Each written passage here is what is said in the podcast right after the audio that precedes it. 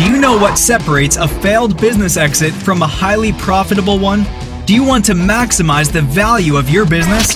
The Business Exit Stories podcast is the solution. Through a collection of stories told by the business intermediaries who facilitate those transactions, you'll receive the key takeaways from successful and, yes, some not so successful business exits. Now is the time to begin to position your business for an exit by implementing key strategies designed to maximize your enterprise value and help you achieve an exceptionally profitable exit.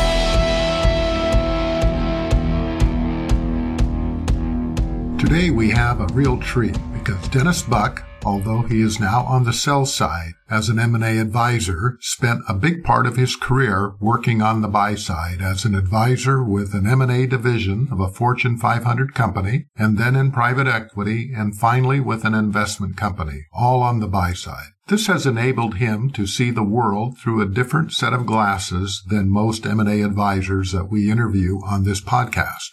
Today he shares some of his buy-side deal stories that provides interesting insights on what sellers need to understand by giving you a glimpse into what buyers are thinking. And if you are a buyer, some interesting takeaways that can facilitate your deals. The first transaction that Dennis shares with us is why the FBI, DEA, and state regulatory agencies descended on a business and why this didn't bother the right buyer. Listen for the takeaways on this deal that every seller should know. Another transaction deals with how the wrong business intermediary can create mistrust and completely derail a deal in the blink of an eye, making it impossible for a buyer to acquire a business, even though it is a great business. Then Dennis shifts his focus to how a multi-million dollar liability that the seller was completely unaware of and didn't know existed in his business was uncovered in due diligence and how the buyer structured the deal to mitigate this liability to get an impossible deal done. This is a nugget that every seller should keep in mind when they position their business for sale. Finally, Dennis shares how a deal went from the first phone call to closing in 10 days flat. The big takeaway on this deal emphasizes why motivation is the grease that oils the skids to get deals done when there is a deadline involved. All in all, if you are an entrepreneur thinking of selling your business, this is a must listen to episode. This is Marvin L. Storm with the Business Exit Stories podcast. Today we're here with Dennis Buck. Dennis, would you take just a few minutes and share a little bit about yourself, your background, where you're located, so our audience can get a good feel for who they're listening to today? Thanks, Marvin. My name's Dennis Buck. I am a managing director at Chapman Associates. I am located in Baltimore City, Baltimore, and uh, just uh, happy that uh, I've been able to connect with Marvin and uh, tell a few stories. Okay, why don't you uh, tell us a little bit about the buy and sell side? Which side do you fall on?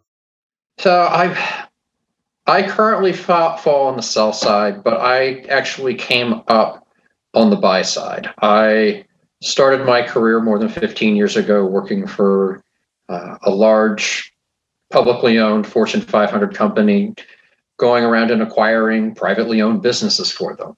Um, over the years, I over the years I've worked for a couple of publicly owned companies. I have also worked for private equity owned platform companies. Um, but I have now moved to the sell side and work as a business broker for Chapman. Okay, cool. As you bring that orientation of both the buy and sell side to the table, and uh, you're currently working on the sell side. Why don't we talk a little bit about some of those transactions that may have had some both buy and sell side components to it so our audience can kind of get a feel for viewing the world a little bit differently as you look at these different transactions. So why don't we start out with a transaction that you were involved in maybe a number of years ago that had some of those components to it. So why don't you tell us a little bit about one of the companies you worked with in the past? Is actually one of the, the first transactions that I was fully involved with and, and worked on on my own. It was originally a long term care pharmacy that was owned by a husband and wife. They had run the business for a number of years. They were both pharmacists. When you say a number of years, does that mean 10, 15, what? They'd run it for probably 30 years together. Okay. That's a long time to be in the pharmacy business, huh? Um, for some people, yes. For others, no. Um, there are some people out there who've run them for a very for even longer than that. Um, but the story here: the husband and wife owned the business. Uh, the wife had actually gone off and started her own business, um, separate from pharmacy business. Uh, the husband passed away. I assume this was somewhat unexpected. It was not totally unexpected, but he'd been. Uh, my understanding is he had been sick, and but they had a staff to run the business, and she would still go in, oversee things every once in a while. But with, this was not something that she was, you know, running day to day. So, how many employees did they have? Do you have any feel for that? Um, I've forgotten the exact number, but it was more than 20. And they had a couple of employees that had been, you know, that were actually running the business and had been there for a number of years. So this is not necessarily the neighborhood small pharmacy on the corner type of operation. This is a pharmacy with a multi-million dollar revenue base. Yes, it is. Um, it is far larger than your corner Rite Aid or CVS. Yeah. Um, it, okay. it is more of a warehouse distribution business. The story starts that after a few, after a couple of years, things had, were seemingly going just fine, and then she realizes that she had a problem with the business. So th- this for context here, this is after her husband passed away. She's got this other business she's involved in and she kind of checks in once in a while because she has these long-term employees that have been running the business. Is that kind of how the th- the story is evolving? Correct, and that and, and and that's where we and that's kind of where um, this starts. Suddenly, one day, and it's a pharmacy business. They have they distribute you know, scheduled narcotics, and she gets a call. One of her employees has been arrested selling OxyContin out the back of the pharmacy. And this was a total surprise. You just got a phone call one day. Yes. And this and this was a total surprise. She had security systems, she had cameras, and she had no idea that the, this was going on. And now she has a major problem. This is a business that she was only tangentially involved in, wasn't involved in the day to day. She had another business that she was involved in and now she has issues with the state pharmacy board. She has issues with the DEA, with the FBI, with all sorts of organizations who are now asking questions. And she's now having to spend her full time trying to A, figure out what's going on, B, fix them, and then figure and then C, decide, okay, what am I going to do going forward? And you know so she gets to the so she gets through this and says all right. She assesses the situation says i need to sell this business. I don't have i no longer have the desire time to run this full time as it clearly now has to be run. And you know what do i need to you know what do i do? She actually reached out to some people including uh, within the pharmacy world, pharmacists know each other. And she reached out to somebody who she had gone to pharmacy school with, had known her and her husband, and had had a long term care pharmacy that he sold. And he was now working for the same company I was. And so he gave her, he said, Hey, we can help. I'll give you a couple numbers and we'll, we'll see what we can do. Um, she also reached out to another gentleman who acts as a business broker and engaged him to try to sell the business. Um, and it was somebody that was recommended to her who knew the industry, who understood the issues that she was going through, and was able to help her, help walk her through the process of, all right, you're in a special situation. This is what you're going to need to know. And this is these are the things that you're going to have to understand in order to get this transaction done. So that's so that's kind of where the story gets to me, where I get the I get a call saying, "Hey, you need could you please call her? She needs to sell her pharmacy." And I was working on the buy side, and uh, you know, immediately picked up the phone and said, "All right, hi, we need to meet, and I need to understand everything that's going on." Because I had kind of gotten a pieces of the story. So in a traditional situation like this, when there are problems and you're on the buy side, that really puts up radars of probably a deeper dive into due diligence than you would normally do, especially when you have the DEA, the FBI, the state pharmacy board, all on site, all delving in and maybe their investigations take a long time to conclude. So how did you on the buy side deal with something like that? One, it's having the right resources and understanding what you're buying. I had the opportunity to work for a company that did a lot of acquisitions, had a designed program to do acquisitions, and had the resources necessary, whether it be regulatory law firms, whether it be consultants, but people who understood hey we're going to go look at something. We need to be able to answer some very fundamental questions both from a not only from a financial standpoint but from a regulatory standpoint to make sure that we are doing everything that we need to do in order to get the transaction to not only get it completed but integrated and with you know being able to go forward without having any other issues and being able to set up that structure. Uh, and so, one of the things we were able to do is we were able to identify people to go in, take an honest look at the business, and say, all right, here's everything they're doing, here's everything we found. Here's here's where we think the original problem started. We have actually we had actually a firm of form of consultants that was comprised of former DEA agents.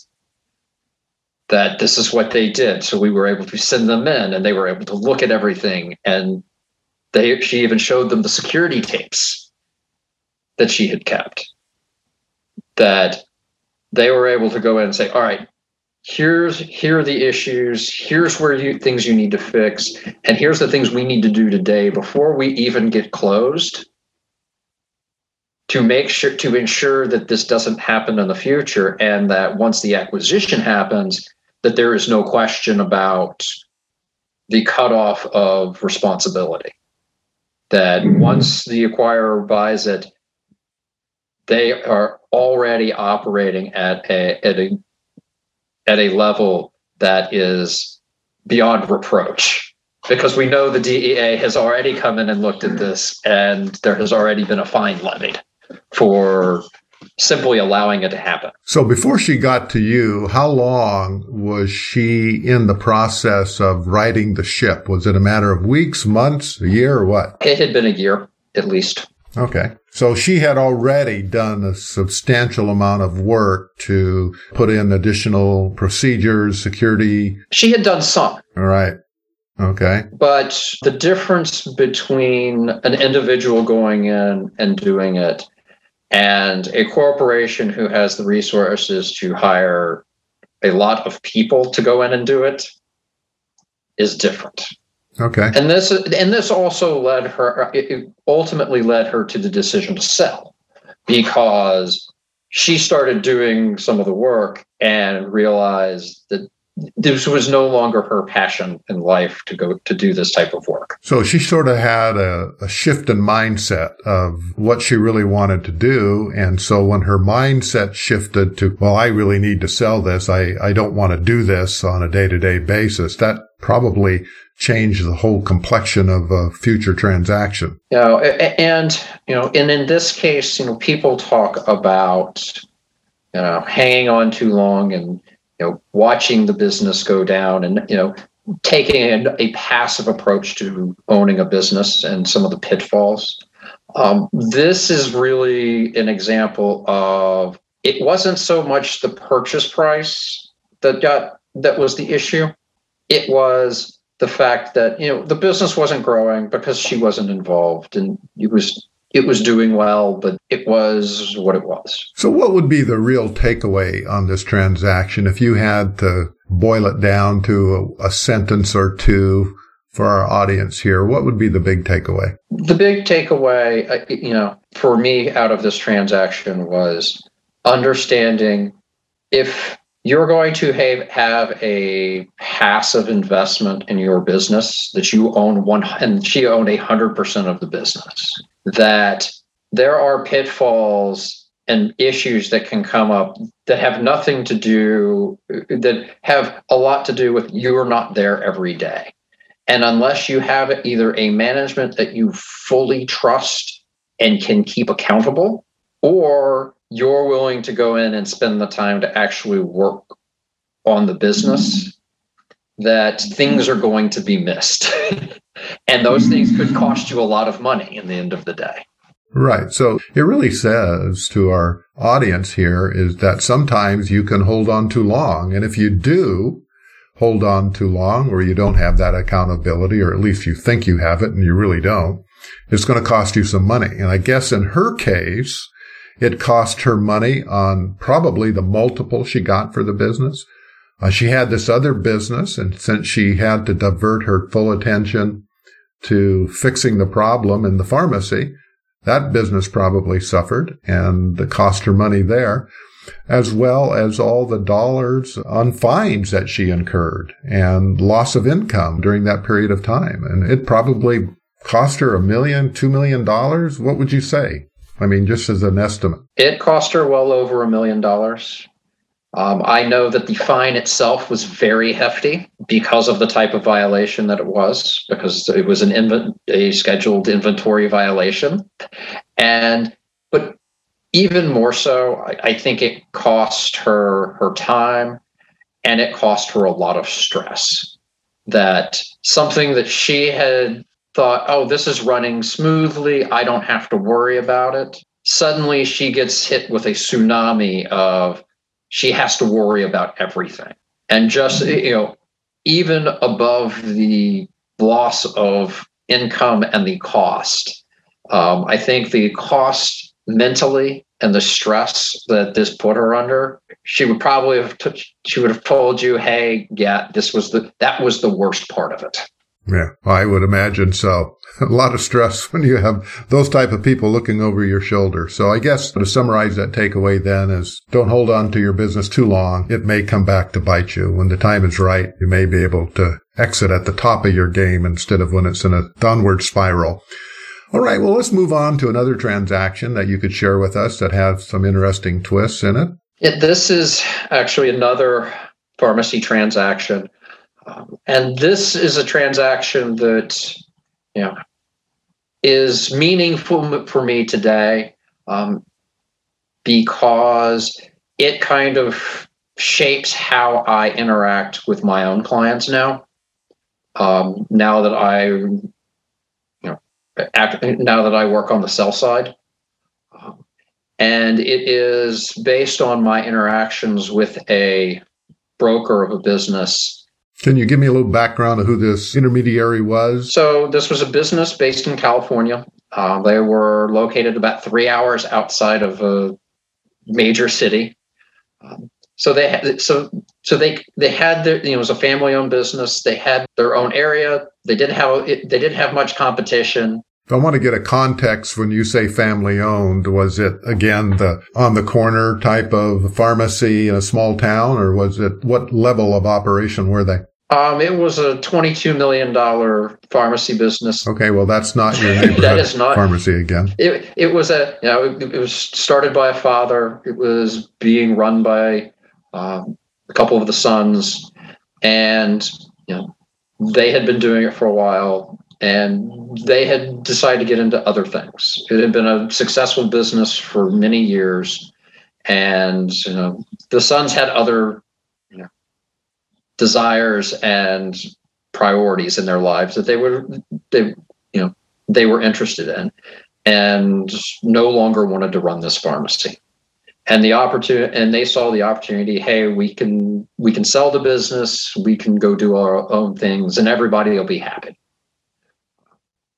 And they hired a broker out of oregon. So this is a out of state broker. This was an out of state broker. She was a former investment banker who had gotten onto the sell who, now was acting more as a business brokerage and was doing it on her own and had you know, somebody that we hadn't dealt with before. It was a it was a situation.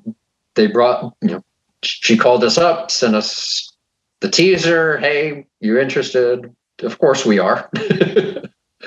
um, and, and actually she had sent it out to a number of people.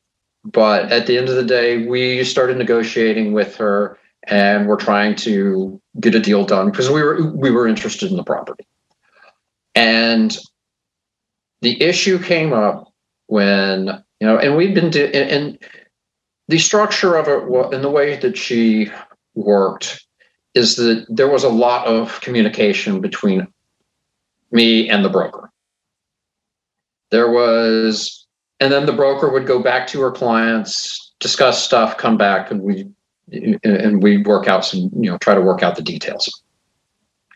And I started having, you know, things were slowing down. It wasn't moving fast enough. I got my boss involved and we got on a call. We spoke with her. We hammered out a lot of key issues. So you're hammering these details out with the broker or with the seller? With the broker. With the broker. So the broker is really the intermediary and you, you really aren't talking to the seller at any point in time here. We were, and we had limited contact with the seller. We'd spoken to them a few times. They knew, the seller knew who we were. They knew our operations people in California. So we were mainly just trying to get the deal structured. And we had a call we came to an agreement with the broker on a number of items. We thought that, all right, we've got a deal here. We've got all everything in place. We will send you, you know, we'll send you the documents and we'll get this worked out. So you've gone through and checked off all the deal points that are crucial on your side and the brokers agreed to everything and you're assuming that this is all being passed on. And we and we're thinking, hey, we finally have a purchase agreement to get signed. Cool. And so we get on a call you know, on a Saturday, and it's with the owners of the business, with the broker, me, my boss, and you know we're in two different time zones, but you know we we were really we really wanted to get this done, and you know we get on the call, and within five minutes we realize there's a massive problem.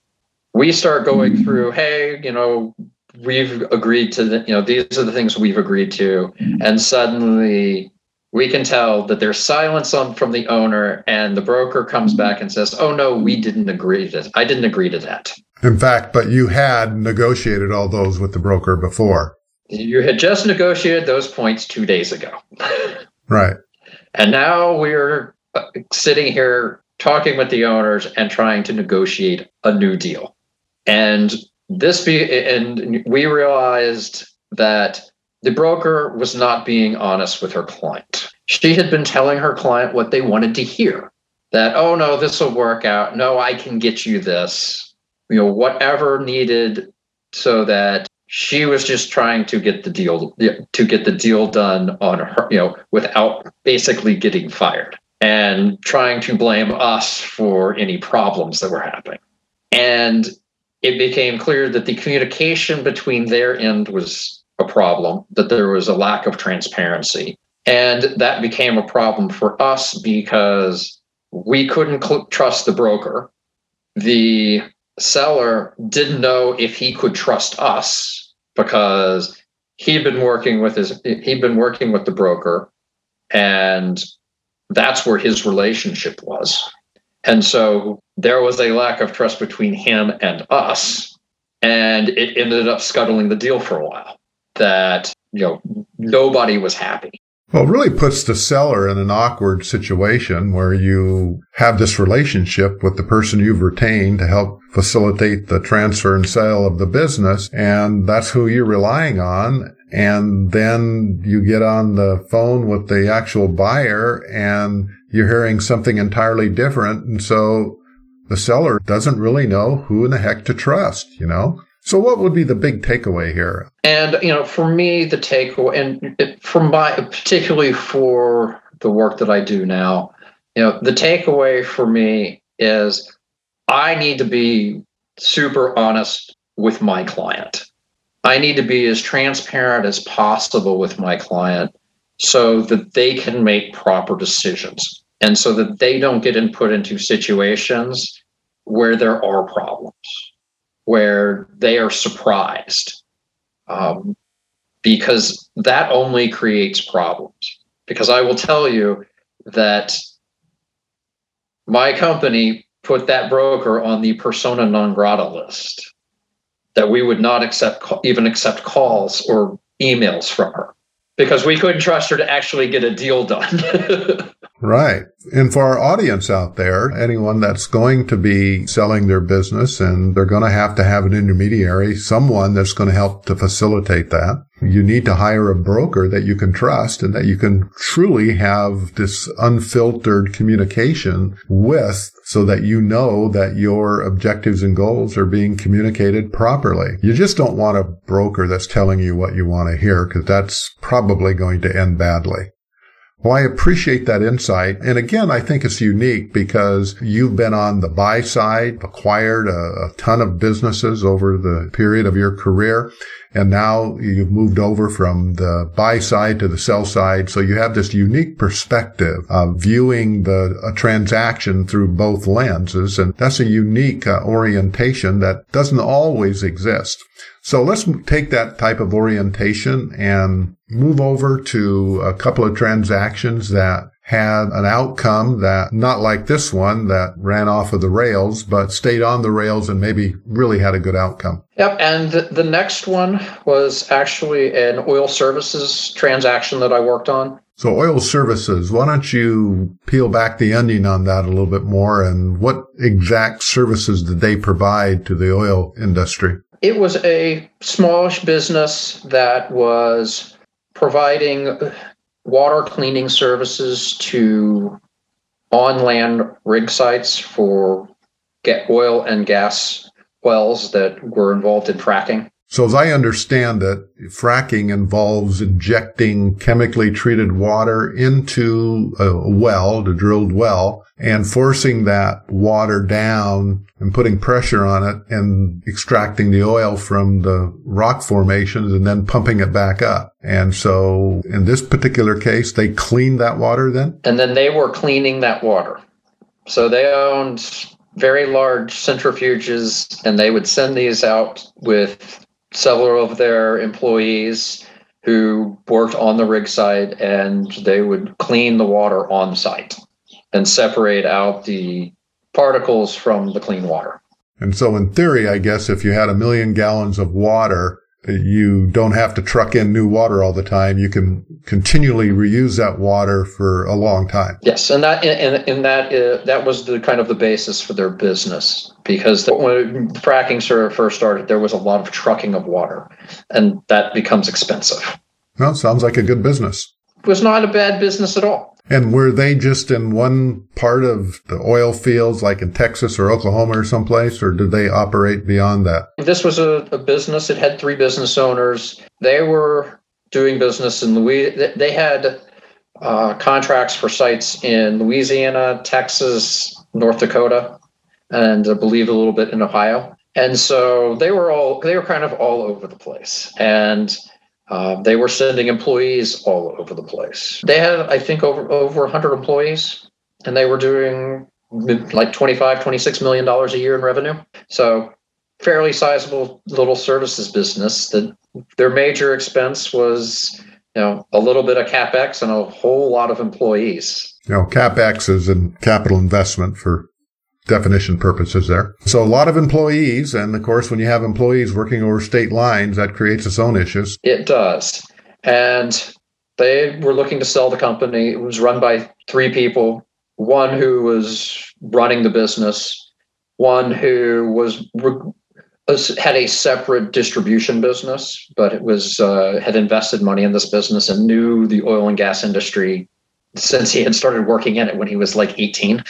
And then they had a third investor who was simply a, a you know financial investor and they were looking to sell the business. Are you on the buy or sell side here? I was actually on the buy side on this one. Okay. I was working with a company that was private equity owned, and this was one of their platform businesses that they were looking to try to do acquisitions with. So, would you define very quickly a platform company for our audience? For private equity firms that they will buy larger businesses that then they will look to do what they call bolt-on acquisitions to. So they will spend, you know, a couple hundred million dollars to buy a business, and then they will go out and acquire smaller businesses worth only 20 million um, in order to grow the business, get into new areas, make the basically make the business larger so that they can sell it at a higher multiple. And the reason they do that is that they can acquire smaller businesses for a lower multiple and when they bolt it on as you use that terminology it gets a higher multiple. That's the general idea. It doesn't always work in practice like that, but when it does work that's exactly how it works.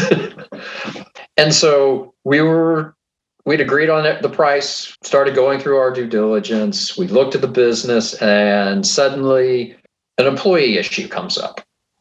And luckily, we had a good law firm.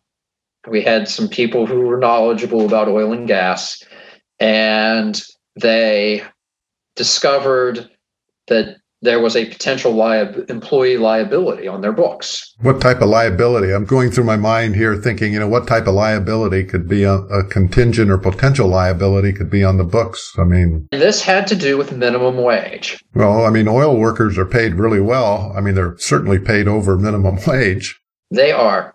But, you know, this is a situation where state laws don't necessarily conform to all businesses and business practices oil and gas rigs are sites where you know generally the people that work on them they travel to them they live on site they work 12 hour shifts.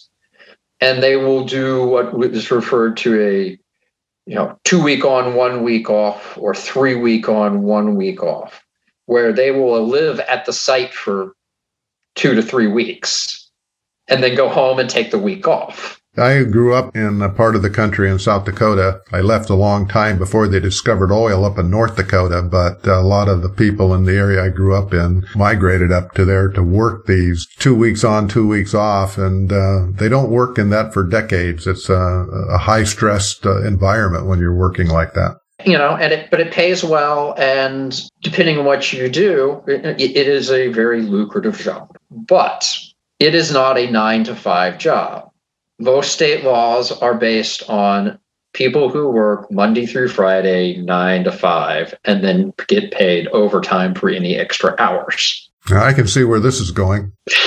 and the issue came is when they brought on new employees who hadn't worked in the oil and gas services business, they were taking them out and they were training them and they were paying them a lower wage. Now, on an hourly basis, this is much higher than 725 an hour. The problem came was they are working 12 hours a day. So under state laws, even though they were not required to pay them above minimum wage or above a, a quote unquote time and a half, federally, they were on a state level. And what happened was, was, if these guys were on, you know, if the state designation was they count a two week period and they count the uh, the two weeks where the guys are on all the entire two weeks, that means that they are working seven days a week. So they are getting paid Monday through Friday, their normal wage plus four hours of overtime. so what you're really saying is that because of the anomaly in their work schedule, the way the math works out is that they were periods of time where they were not being paid the minimum wage according to each state's requirements. That is correct. And luckily, we had a, one of the lawyers had run into a similar situation and took a little bit deeper dive and discovered hey, this could be a problem. Um, we didn't know how big the problem was. So was this a problem that was going to be tens of thousands, hundreds of thousands, or millions of dollars? I mean, because you have a, a, requirement that goes back to what, two or three years? At least two or three years, depending on the state. And the and this and it turned out that this wasn't a couple of hundred thousand dollars. This was more like a three and a half million dollar liability. Well, that that's a big deal. That can that can create a deal pretty quickly because of the, the amounts and how far back and of the potential fines. But just to be clear, this was you discovered this in due diligence. Was the company even aware of it? The company had no idea. okay, so as on the buy sell side, you identify this potential problem that the seller had no clue that it even existed. That's right. They hadn't done anything according to any preemptive type of structuring of how they manage their payroll to conform with state laws. No, and because of the obscurity of this particular situation, because it just doesn't happen, it is extremely rare that this is an issue. And the reason they weren't aware of it, I guess, is because no one had raised the issue, no one had filed a claim with the nope. you know labor board or anything like that. They were just moving on like everything was great. Yep. Well, and we had only discovered it because of there had been other unrelated employee suits where an employee had sued the employer for something other than this. Yeah, I've been down that road before in some of the businesses I've been involved in, and you don't want to go there because you never win. No. Never. You don't. And uh, so I'm just curious, share with us kind of the punchline here. How did you resolve this issue? You have this big contingent multi-million dollar liability out there. How did you get the seller to agree to something that you were comfortable with? Well, to start, we didn't know. we didn't know it was three and a half million. We had no idea. But you knew it was probably a large number. We just knew there was something. And so this is, and, and you know, this gets to kind of the point of my story of you just need to do the work. And what ended up happening was is I took all of their payroll data. They were still on QuickBooks, and I pulled all of their payroll data. So let me understand. They were doing QuickBooks. They did they have an outside uh, payroll service? Uh, no. That's interesting. It's a big company for running it on QuickBooks. They, they had a lot of paper files. And so I essentially took a download of all of their payment. So from QuickBooks of all of their payrolls going back five years and of every single employee they had and rebuilt a schedule where the potential liability for each employee over time so that we could figure out how big was the liability. And this is where you came up with the three and a half million. And this is where we finally came up with the three and a half million. Who those employees were to determine uh, are these current employees, are these all, are these past employees, and three to determine because there's a statute of limitations, was there a way to structure something whereby we that we could essentially do what I'll call a roll off. So that statute of limitations is what three years? Um, depended on the state. okay. So, which is why you had to kind of look at everybody independently because you also had guys working in multiple states.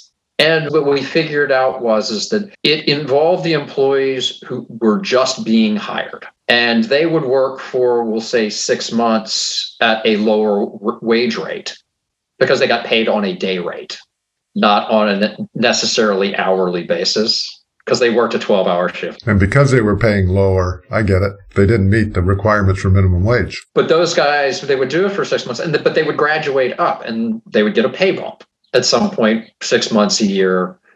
And so then, then they, and, and so they were no longer a problem. So it was only a defined period of time for certain employees and we were able to identify it. We were able to go back and create structural holdback, an additional holdback under escrow that we could roll off on a you know, a set schedule because we knew when the statute of limitations was running out. So what you're saying, a roll off under a set schedule on the statute of limitations. So after one year, so much falls off. After two years, so much falls off, and eventually there's no liability.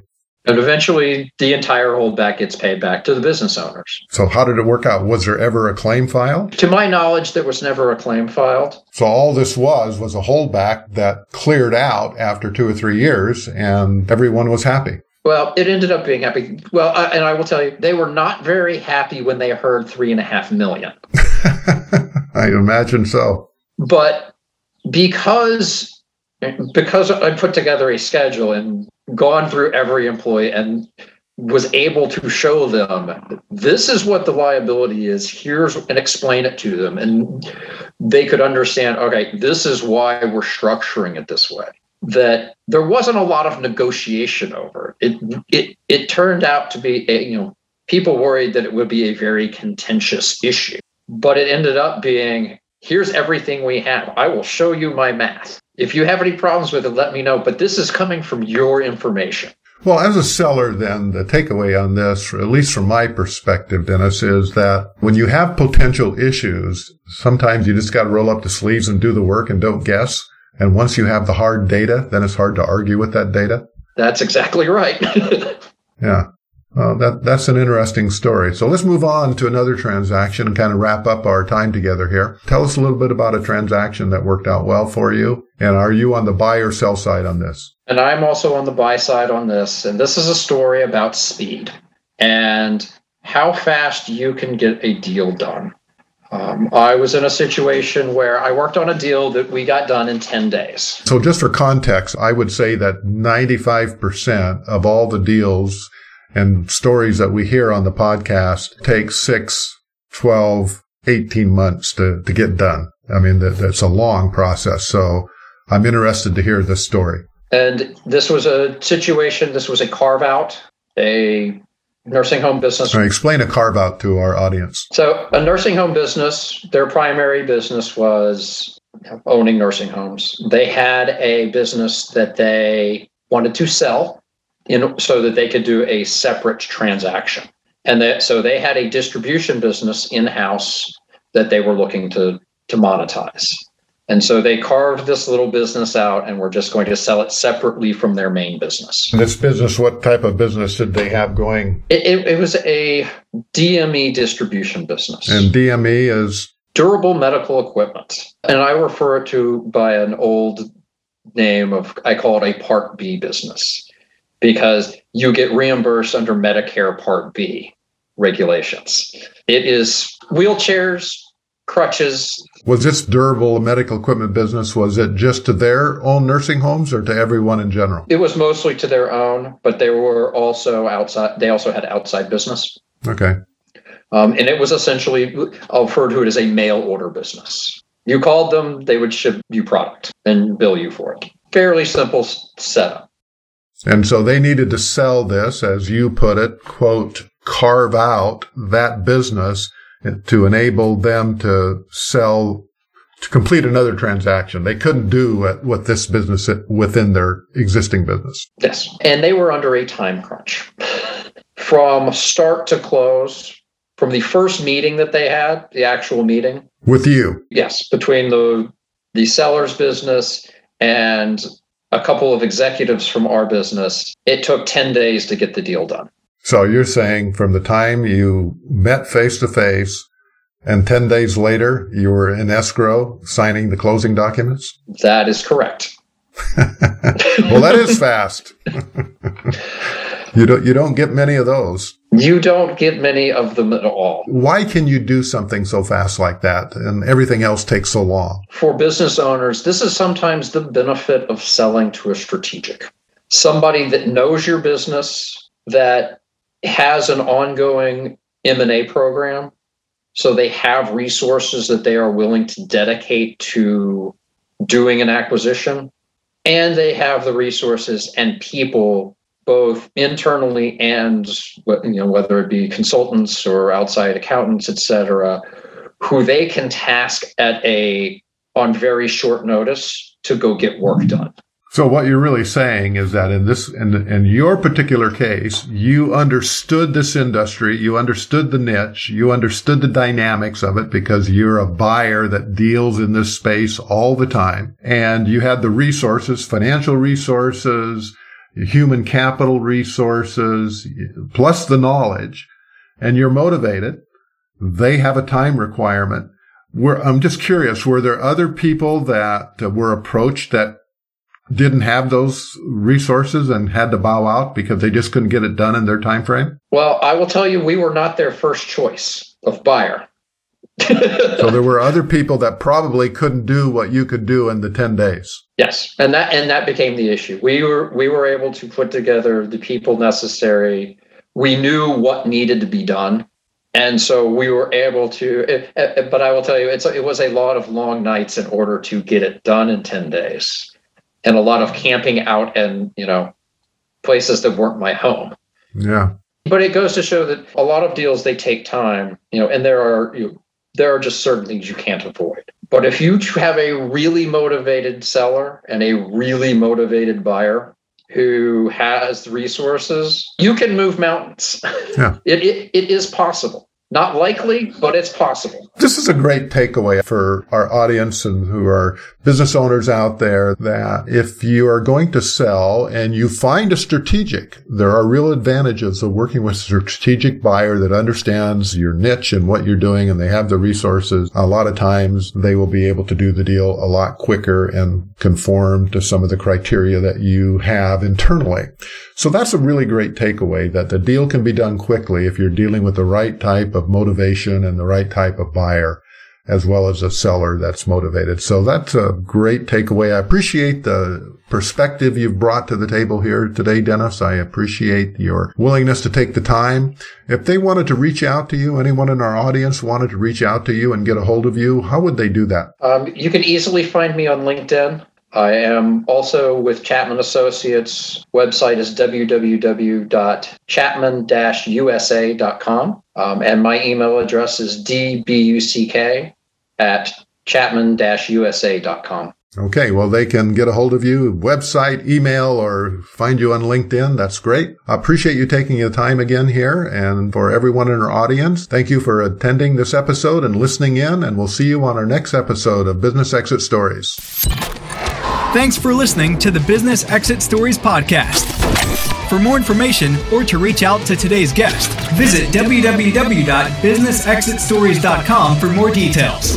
Please subscribe, rate, review, and share this podcast from your favorite podcasting platforms. And remember, maximizing business value at the time of exit doesn't happen magically. It takes planning.